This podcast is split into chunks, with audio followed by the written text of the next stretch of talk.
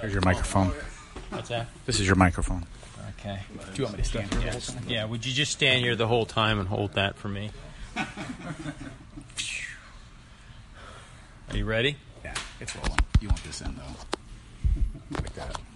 I'm going to hold it like this. It is. It is on. It is on. It's rolling. Okay. All right. We uh, have been on a series for quite a while. We'll go through this year on asking the question, "What is a godly man?" And, I hope, you know, you go once a month, and usually, you know, you forget what you heard the month before. And I'll review here quickly. And but uh, my goal is, you know, we, we look back and we think, oh, I could be a better father, could have been a better husband. But you, you can't think like that. If you do, you're just you're going to be depressed. We're all works in progress as fathers, as husbands, and uh, but the word that we receive and and this book I was telling Kathy is written by Dr. Clarence Boyd and it's it's more academic and it's it's not an easy book to read. So I've been trying to go through this and take apart, you know, uh, bits and pieces. Today I'm just going to read to you from it, and uh, but you know, just just keep focused on you know the future and what can I do different? and How can I be a better husband? How can I be a better father? And God, will, by the Spirit, will show you. So let's let's go ahead. We've already prayed, but let's review here quickly, and I won't spend a lot of time. Then we're going to get into some new, new information. We said our purpose is to discover God's original plan and purpose for true manhood. We want to challenge you as men of God to become the husbands, fathers, and leaders that God has intended you and I to be. We said our scripture was, our text was from 1 Corinthians 13, verse 11. It states, When I was a child, I spoke as a child, I understood as a child, I thought as a child, but when I became a man, I put away childish things. So, bottom line, men, we need to grow up. I'm 60, and you'd think by the time you're at age 60, Lonnie, you'd probably mature. But I know there's areas in my life yet I, am still a work in progress. How about you? We all are. You know, but you can't beat yourself up. You just got to stay focused and, and get the word in you. We said this was our central truth in that we talked about. It says God is a generational God and often the purpose for a man's life is to be fulfilled in his seed or by others into whom he has imparted vision. And you know, we stop and think about that. We're going to be gone someday. We're going to take our last breath, but our kids and our grandkids are going to still be here, God willing. And and all of us as men of God hope that we put something in them Amen. that they're going to remember who their Creator is and love their God and want to know their God. And uh, a lot of times, you know, you have a vision God puts in your heart as a man, and, and you don't fulfill that vision, but your kids can fulfill that vision.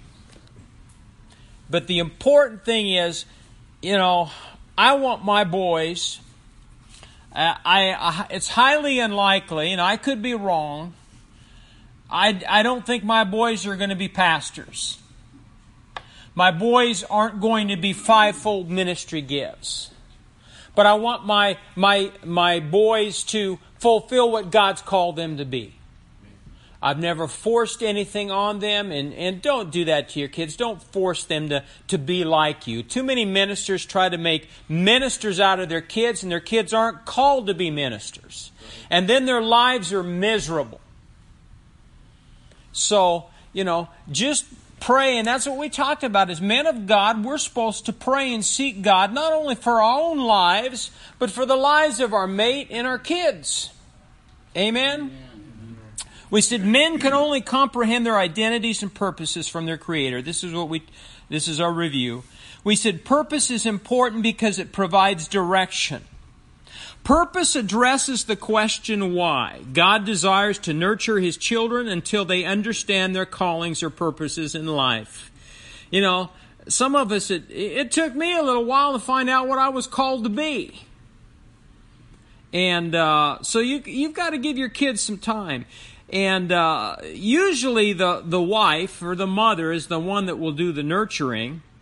And we talked about this word. Nurture is the act or process of raising or promoting the de- development of, training, educating, or fostering. We said a father must provide training, education, and life skills that promotes growth and awareness of purpose. So we, we talked about that. Find out what trips your kids' trigger. I told you this, and you've heard me talk about that. When, when Caleb was in uh, Kathy's womb, she prayed, Oh, Father, I, I pray that my, that my child, you know, I don't think she knew it was a boy yet, but uh, my, my kid will love the outdoors. So, did he did, did he God answer her prayer? He loves trapping. He loves hunting. I mean, this is his passion. Now, you're not going to make a lot of money doing that, unless you're a taxidermist. Yeah. But, you know, that's his passion. Micah's passion, you know, is, is guns. And, and so, more than likely, and it's not always this way, but whatever your passion is, God put that in in you. Or put that in your kid and it's your responsibility as a parent it's my responsibility as a parent to nurture that child that son or daughter and and find out what they're good at and then kind of g- gently push them in that direction. Can't force them but you can sure provide opportunities. And i'll tell you what with caleb i i never grew up deer hunting I didn't really wasn't interested. But you know what? Dad had to find out how to shoot a deer. Dad had to take the kid to Cabela's. Not only Dad, but we had Brian was very instrumental in, in, in promoting that too in, in the boys' lives. But I had to take him to Cabela's, had to get him a bow and arrow. There's it takes investment. It takes your time as a father. It takes money as a father. Amen? And if you're not willing to do that, don't expect your kids to find out what they're called to be. Amen? Uh, and uh, so it's important that you do that. We said God the Father's heart is to cover His own, which is you and I, until they discover their giftings and become committed to maximizing their potential. We said one maximizes his or her potential when they realize where he was created to fit in this life. The place where a person fits is also the place where he can make his contribution. We said men must prayerfully seek the will of God concerning their wives and children. Not just you, not just me, but you and I, as husbands and fathers, we need to seek God and pray about our kids, what they're called to be.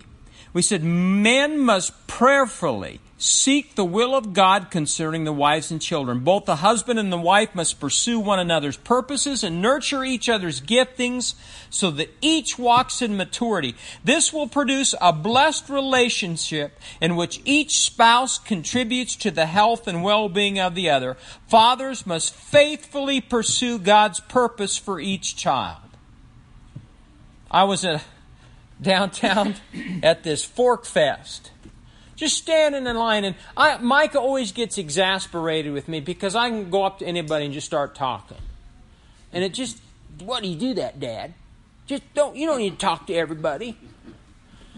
And I don't know if he's ashamed of that, I, but I, I don't care what he thinks. I'm, I'm gonna, and there was this nice young couple, and I look and they had, they had uh, twins. And I look down and there's another one and I look over there, and there's another one. So I said, I looked at the guy just point blank. I said, How do you do this? How do you take care of all these kids? And they were so young. I said, When do you go out? Do two of you go out? Yeah, about once every two months. I said, I mean, my gosh. I said, I raised two boys, and that was tough enough. And you got twins, and you got two other little ones. But to think, as a parent, they have a responsibility to nurture those kids and raise those kids. And, and you know, I, I shake my head sometimes in disbelief how some parents can do that because their quiver's totally full. Two was enough for me. Amen? Amen. Some of you maybe had more than that, and and uh, that's all right too. Um, we're going to go on now, and we're, we're going to answer some questions. And the author poses these questions, and this is the central truth. This is what we're going to talk about. Men were created in the image and likeness of God. Do you agree? Yes. He's a spirit being. We're created in, in his likeness. As a result, man is responsible to reflect who God is or to mirror the heart and mind of God to others. This, this is pretty heavy stuff. Stop and think about it. If sons are to know what it means to be men, then their fathers must be examples they can mirror. Now, let me say that statement once more. Men were created in the image and likeness of God. As a result, man is responsible to reflect who God is or to mirror the heart and mind of God to others. If sons are to know what it means to be men, then their fathers must be examples they can mirror. That's pretty heavy stuff. We are supposed to be the examples to our kids so that they can say, well, that's the way my dad is. This is how he acts. This is how he conducts his life. This is how he talks.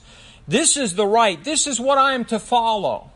But how many kids have that privilege of having a parent that know how to conduct themselves, know how to act, know how to talk, know how to relate to other people? So it, it's a it's a awesome responsibility as a parent that we're supposed to be examples of Christ, and then our kids are supposed to follow that. Amen. now, I'm going to read you some scriptures I wrote down because this word example is in the New Testament. But in 1 Peter chapter 2:21 it says for to, for to this you were called because Christ also suffered for us leaving us an example that you should follow his steps. 1 Timothy 4:12 the apostle Paul told young pastor Timothy he says but be an example to the believers in word, in conduct, in love, in spirit, in faith, in purity. And then in Philippians chapter 3 verse 17, Paul says, Brethren, join in following my example and note those who so walk as you have us for a pattern. So you and I are supposed to be patterns to our kids. How many have ever blown it? Just me? we've all, we've all blown it you know. and I, am not proud of this, but I, you know, I'm just going to tell you from my own life, I've I've missed it.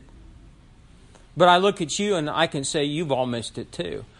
I just read recently. I was listening to your show, Abe, about was it you talking about drivers? Was that this week? Yeah. And what city in the, in the United States has the worst record as far as drivers? Did, I didn't know that. I, I heard that on your, and it was interesting. And and uh, in fact, I just took Micah. Dad took Micah down to a, take a gun class. And uh, but after driving in Kentucky, Omaha's a piece of cake. But I'll never forget this, and I'm just sharing this with you, okay? And you're not going to think less of me, are you? If I open up and tell you what I did? Mm-mm. Okay. Because I had to repent. We're in Omaha driving years ago, and the boys were little, and I, maybe I've told you this. I don't know. I'm not proud of it. But there was, we were driving up on Dodge, and we got a, to the oh shopping center, and some guy um, pulled out in front of me. I mean, just literally pulled out in front of me. And I'm, Caleb says this. He's at my funeral. He's going to quote something out of Tombstone about me being high strung. There's a line in there when Val Kil- Kilmer tells the guy, "You just was too high strung," because I can be high strung. And before I thought of it, I gave the guy the universal sign.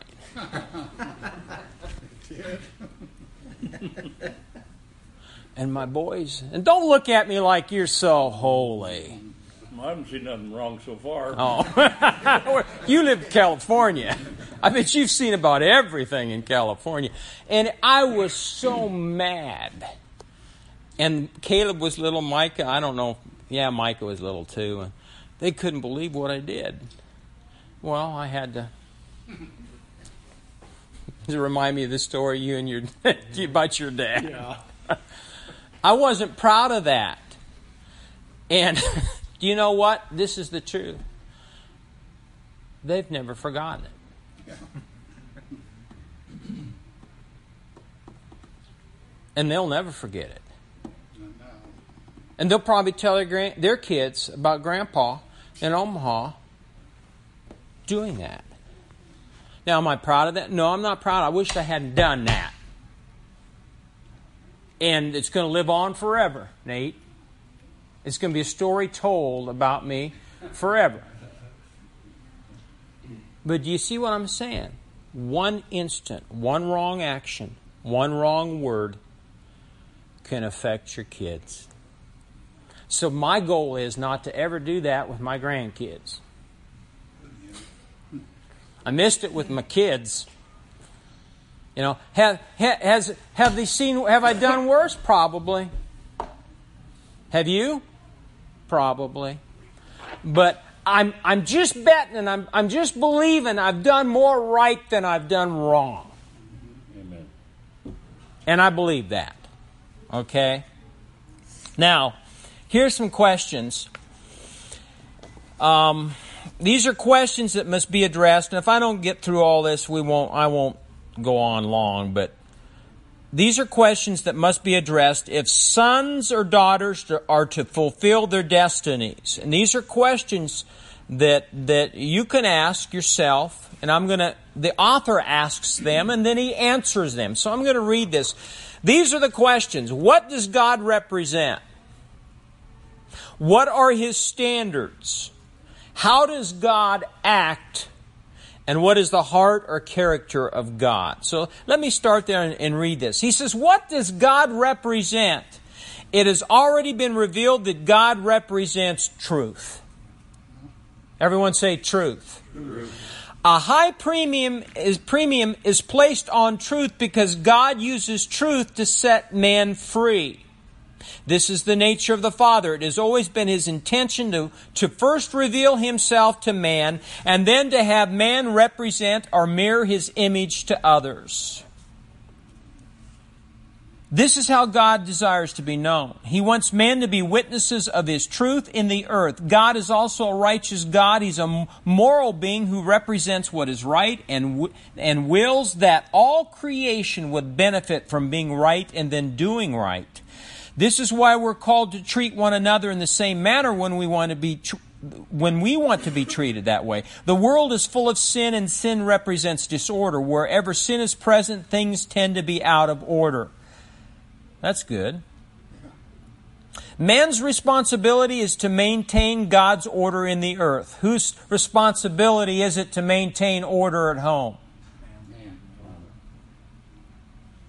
After all, the Father gave man the responsibility to walk in dominion. This is why it is so important for the man to lead because his purpose is to provide covering for others. Wise people often say, you cannot lead where you've not been. You cannot tell you, tell what you do not know. You cannot share what you do not have. A leader must be ahead of the people he is leading.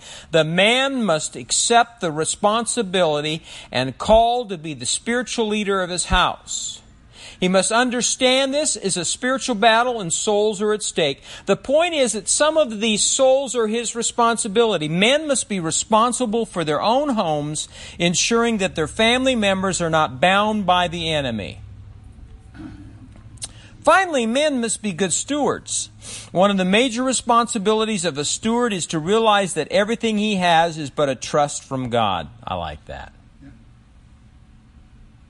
No man begins as an independent person. Children receive covering and nurture from parents until they're able to make it on their own. Husbands and wives build a life together so they can perpetuate themselves through their children, fulfilling the plan of God to multiply and fill the earth. But this responsibility also includes providing guidance. Pointing the children in the right direction and sharing with them truth so that they mature in their quest to do right and avoid wrong. So, you and I represent truth in our family, in our households. And uh, that's God the Father's way. That's His standard. Amen? Then he goes on, he says, What are His standards specifically? This is a very good question because it has a lot to do with how God revealed Himself to man. God wants man to know him. He desires that his presence would be represented in the earth. All creation reflects God's presence, but in order for man to appreciate God's presence, they must accept his standards. The Bible reveals that God's standard is the law. Say, God's standard, God's standard is the law. Is the law. God revealed himself to his people by giving them the Ten Commandments. This was God's formal way of introducing himself to his people, Israel. I'm the Lord your God who brought you out of Egypt, out of the land of slavery. You shall have no other gods before me. It is also his way of revealing what he expects from his people. Men struggle with the law. This is probably because men in, in and of themselves are not able to keep the law, but the real problem is not the law itself. God gave the law to protect man. The role of the law is to represent the standards of the Father. If one breaks the law, the same law condemns the lawbreaker. However, if one does not break the law, then the law protects him. Fundamentally speaking, laws are created because someone does something that he should not do. Thus, a law is created to protect others from the same thing being done to them. This is why the only people who go to jail should be those convicted of breaking the law. Because of sin or the sin nature, man's ability to live according to the Father's standards had been greatly compromised. As a result, God sent His only Son, Jesus, into the world to represent His standard when all others had failed. In other words, Jesus was the only man able to live his life in a way that was acceptable to the Father. Man's ability to meet the expectations of the Father are the result of grace what God has done for man that he could not do for himself. God gave his only son as a sacrifice for man's failures. The sacrificial death of Jesus paid the price for all man's failures and provides an opportunity for man to be restored in right relationship with the Creator. This happens by faith. Men must accept God's sacrificial gift and believe that Jesus died for their sins. Jesus represents God's standard now in the earth. The only way to the Father is through the Son. If men want to know the standard of the Father, they need only seek the Son. And the sad thing is, in many households, Christian households or religious households, they're still under the law. They have a, parents, you can have a lot of laws for your kids. Amen? And expect them to follow all these laws, but if they don't point the way to Jesus Christ. And if those kids at an early age don't don't receive Christ, you know, you can't live your life. You can try to live your life by every law, but they need to have a real relationship with Jesus Christ and experience God's grace and God's mercy. So Jesus Christ is the standard. Amen. Mm-hmm. Everything we do in, in the household and as we raise our kids should point to Christ. Yeah, you, the, the Ten Commandments, I realize that, but, you know, we need to push Jesus. He's the ultimate example. Amen? Amen. Now, um, he asked the question, how does God act? So, when as I read this to you, you know, we, we as husbands, we as fathers, we represent truth. We point the way to Jesus for our kids. He's the ultimate example. And then, how does God act? He says, Chancellor Oral Roberts declared that God is a good God. That's just, you know, good God, bad devil. This means that God can only act one way. It is His nature to do good. That is simply who He is. In other words, God is naturally good. This means that good is what He naturally does. How many, how many people blame God for everything that goes on in this world? And if you don't have an understanding that Satan is the God of this world and he runs this world, basically the natural world order, you're going to be confused. God ultimately is a good God. The devil is a bad devil. It's that simple. It says, This point must be illustrated. Birds naturally fly, fish naturally swim, humans naturally sin. If men were allowed to do whatever they wanted to do without any consequences, most likely they would sin, they would do wrong. Please do not minimize this revelation. All men struggle with doing good because they must realize that before they can, can do good, they must become good. This is a problem for mankind, and the Apostle Paul shares a truth with man to which every man can relate. And this is this is from Romans 7. Let me read it to you. Paul said, We know that the law is spiritual, but I am un- unspiritual, sold as a slave to sin. I do not understand what I do. For what I want to do, I do not do, but what I hate, I do.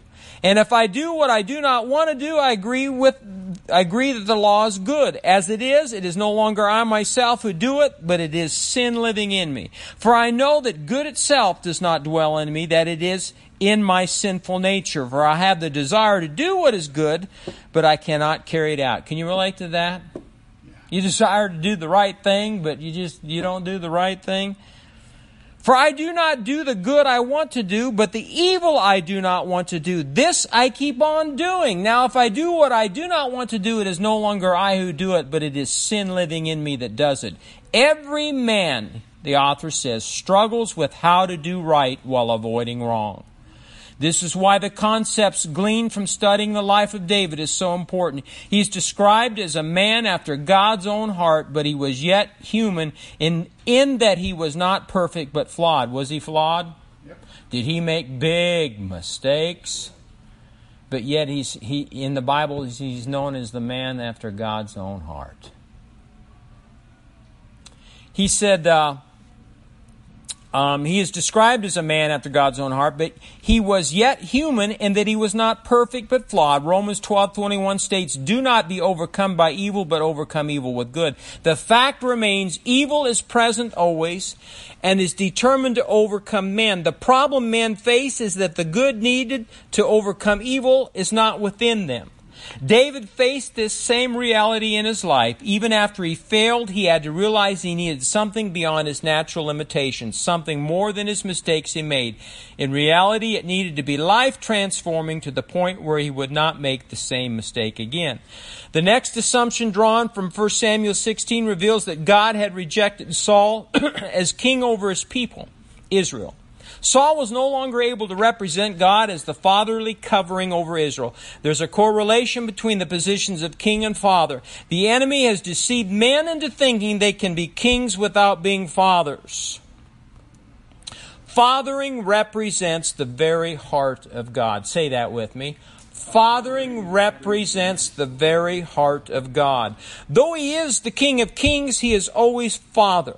One thing must be understood about the Lord. He will not allow anyone to compromise His glory. He demands reverence just because of who He is. He desires to use men to rep- represent His ways in the earth. It must be understood that this requires obedience. Saul's problem was arrogance. He became bigger than life in his own eyes. God had commanded Saul to attack and destroy the Amalekites for the way they had mistreated Israel when they came up from Egypt. Saul was, dis- was supposed to destroy every living thing. He was not to spare any living soul men, women, children, or infants. In fact, Saul was even to destroy all livestock. Notice that God gave these instructions to Saul, and he was to represent God's will to the people. This was a test of leadership, and God expected Saul to lead. Personal leadership has to do with obedience, while corporate leadership is always about vision. God does not just look at what one does in obedience, but also the way in which he one does it. This has to do with the ability of the leader to cast God's vision to the people. Saul was to destroy the Amalekites and leave nothing alive. Did Saul have the heart of God as his sole priority? Saul wanted so much to be king that he forgot about being a father. One test of a true leader is whether he will obey the Lord even in the midst of peer pressure. Is there any peer pressure out there today for your kids?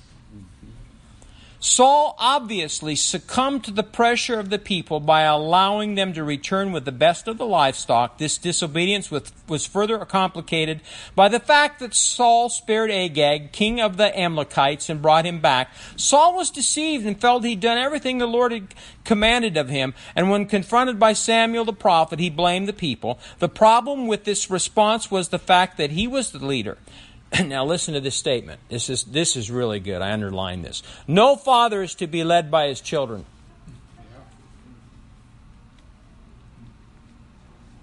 No father is to be led by his children. Who does the leading? The father. But how many fathers sit down in the natural sit down spiritually, and allow their kids to do just do whatever.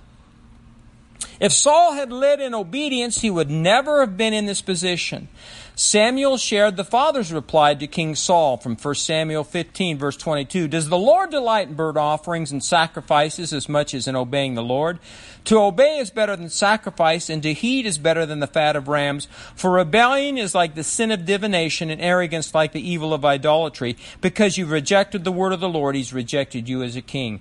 God described Saul's disobedience as rebellion and arrogance. It must be the priority of men to obey the word of the Lord. Yep. I'm going to say that again. It must be the priority of men to obey the word of the Lord. This must begin in the heart and then manifest in one's pursuit of the Father's will. Because Saul's heart was not after God, he was rejected by the Father as king over Israel. Finally, notice God sent Samuel to Bethlehem because he had already chosen the next king of Israel. Remember that God does not tolerate leadership gap, gaps. He will always have a remnant in the earth. Those who are totally committed to His Word. If a man fails to obey His command and becomes arrogant and rebellious, that man forfeits the favor of God on his life. This also results in the removal of that man from whatever position of leadership he had had that represented the Father's heart to others. It is sad that Saul held selfishness and pride in greater priority than the submission of the heart and the will of his Heavenly Father. So, questions that must be addressed if sons are to fulfill their destinies. What does God represent? What are his standards? The law, or, or today is Jesus Christ. And, and how does God act? God expects you and I to obey. God expects you and I to be obedient to what He calls us to do. Now, finally, what's the heart of God or the character of God?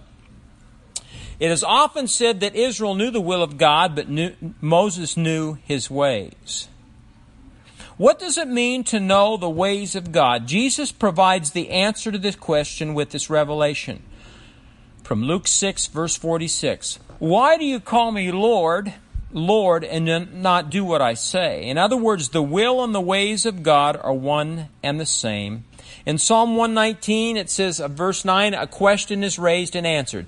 The answer is important. How can a young person stay on the path of purity by living according to your word? I seek you with all my heart. Do not let me stray from your commandments.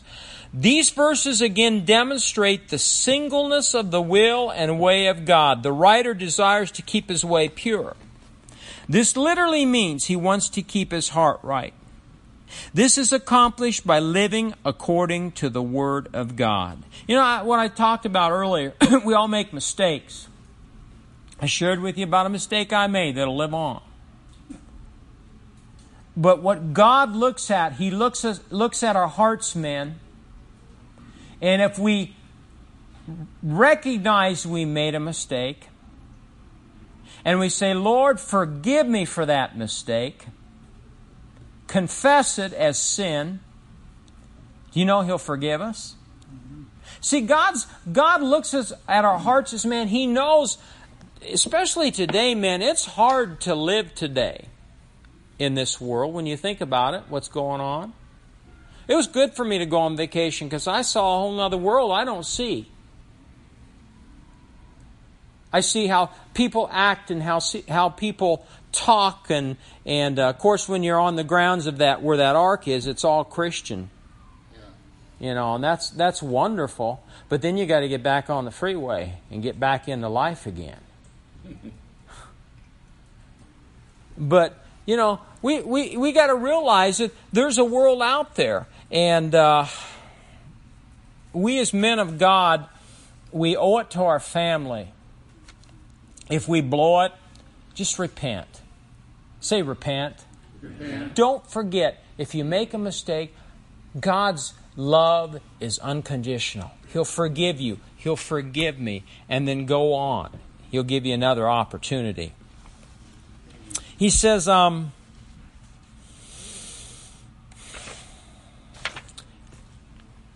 these verses that I just read from Psalm 119 again demonstrate the singleness of the will and way of God. The writer desires to keep his way pure. This literally means he wants to keep his heart right. Do you want to keep your heart right? Yeah. I do. This is accomplished by living according to the Word of God. The writer continues by declaring his sincere desire. His sincere desire is to hide the Father's Word in his heart. The result of this commitment empowers him to not sin against God. The man that lives according to the Word of God and truly hides His Word in his heart is more likely to walk in obedience. now, if you don't put the Word of God in your heart, you're going to open up yourself to disobedience. And sometimes you and I, how many of you realize there are times you know you're not getting enough Word? Yeah. Life's busy, responsibilities, whatever. God understands that. But you got to come to the point where there's there's times I realize, hey, I got to spend more time in prayer. I got to put more word in my heart. And if you do that, you're more likely to obey. That's what the, the author is saying here. Matthew in his gospel shares this insight. For where your treasure is, is where your heart will be also. When God becomes a man's treasure, that man's heart will be captured by his word. That's, let me say that again. When God becomes a man's treasure, that man's heart will be captured by his word. The father is seeking after this kind of man. There, these are the kinds of fathers that sons need. These are the kinds of leaders for which the world is looking for. Yes, these are even the kinds of husbands for which wives are praying. The world is full of men who are being rejected by their heavenly father. Too many men like Saul have allowed rebellion and pride to overshadow the father's heart in their lives. Far too many sons have succumbed to the pressures and influences of this present age. They lack the example of a true father and as a result have no true perception of manhood. In similar fashion, too many sons have followed after false images and negative portrayals of manhood. They have compromised their t- potential by submitting to the pressures of their environment. I, wa- I went to Hy-Vee I don't know who was with me, one Caleb or Kaylee or somebody. I hadn't seen this in a long time. And I had to look again. There was a man, a young man, and no kid. His breeches. I know this is how you wore your breeches, Brian, back in the 70s. His breeches were down here. You could see his underwear. I mean, I thought, I looked again. I thought, am I seeing things? His breeches were down here. And then Caleb or Mike, I don't remember who was with me, spoke up and said, You don't see that much anymore. But I'm thinking to myself, wonder if that's probably the way his daddy wore his breeches. Or probably didn't even have a daddy to teach him how to pull up his breeches. Man, I couldn't do that. If that was me, they'd be down on the ground. They didn't have a belt on. What did he look? He looked stupid. And I wanted to roll down the window and say, Stupid! Maybe if, if all you ever do is teach your kid how to keep his pants up, you've done something. I don't know. But there are a lot of people out there, a lot of young men out there that haven't been influenced by their fathers. If they have been, it's been negative. Amen? Amen. Let me find out where I left off here. Um, it says Saul was called to be a leader. Saul's purpose as king was to represent the lordship of the father to the nation he was now responsible to lead. These men desperately needed a godly leader, a spiritual father in their lives. The sad re- reality is men le- need leaders too. The challenge faced in this current day is that young men are not able to identify their leaders. Sons are not uh, able to identify their own fathers. In addition, many sons who know their fathers do not respect them because they've never truly touched their lives when they needed it most. Far too many sons are entering adulthood without ever having been prepared for manhood. Thus, we're not surprised that young men today have failed to duplicate the examples of generations past. it's been said that an entire generation of young men have already been lost. That's sad.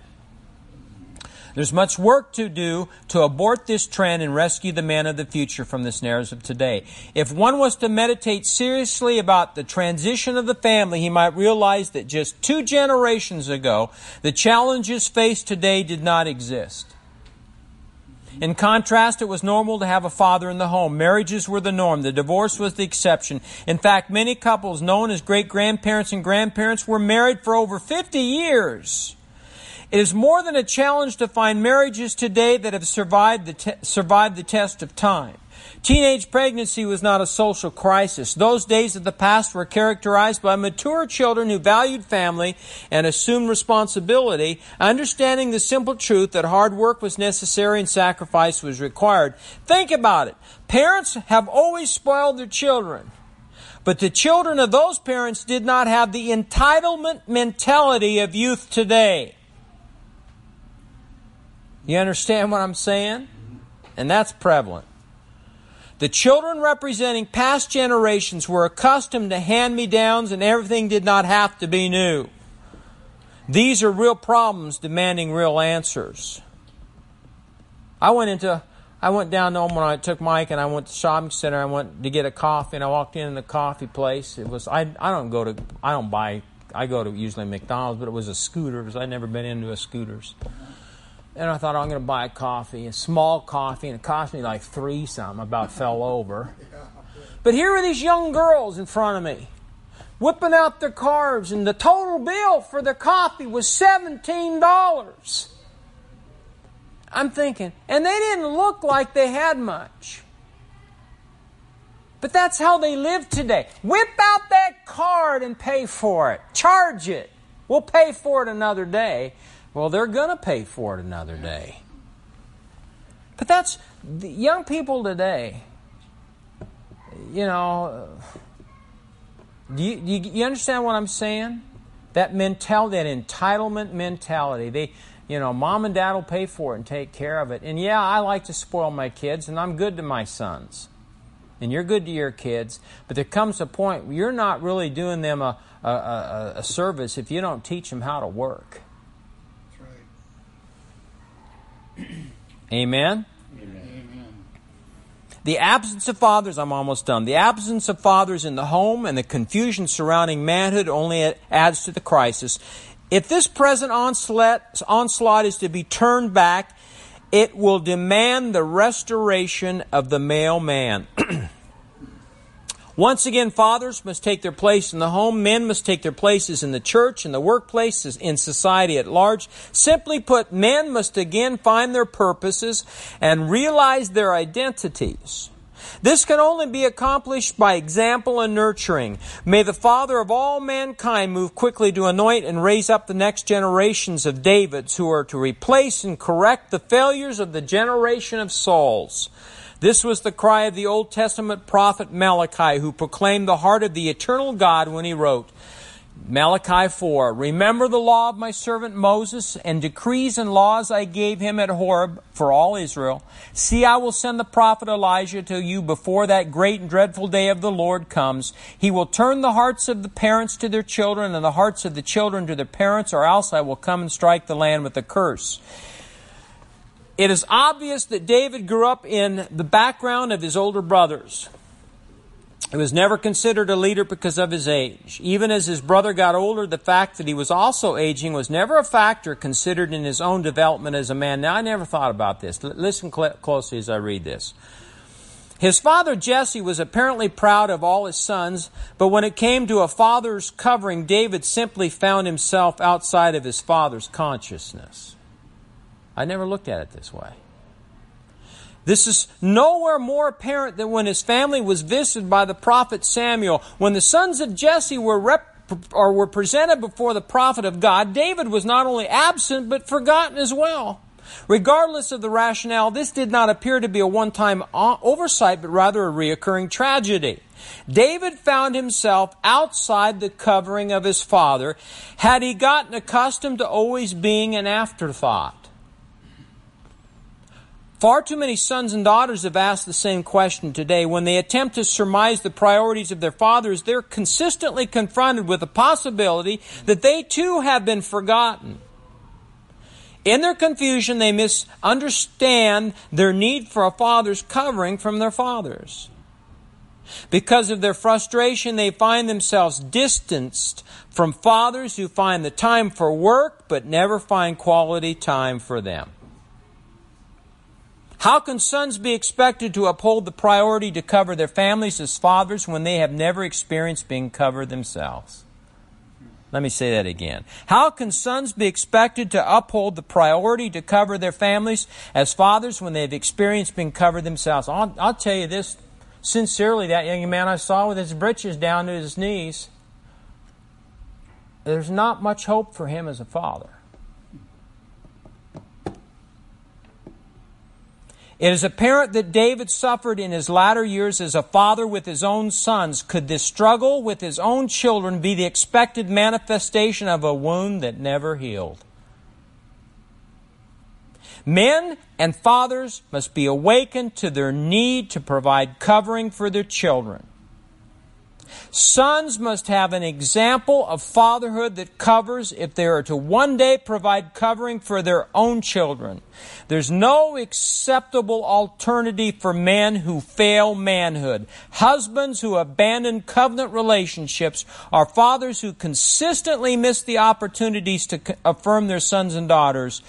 The simple truth remains there is an unrelenting need for a father's covering. Now, as I read this to you today,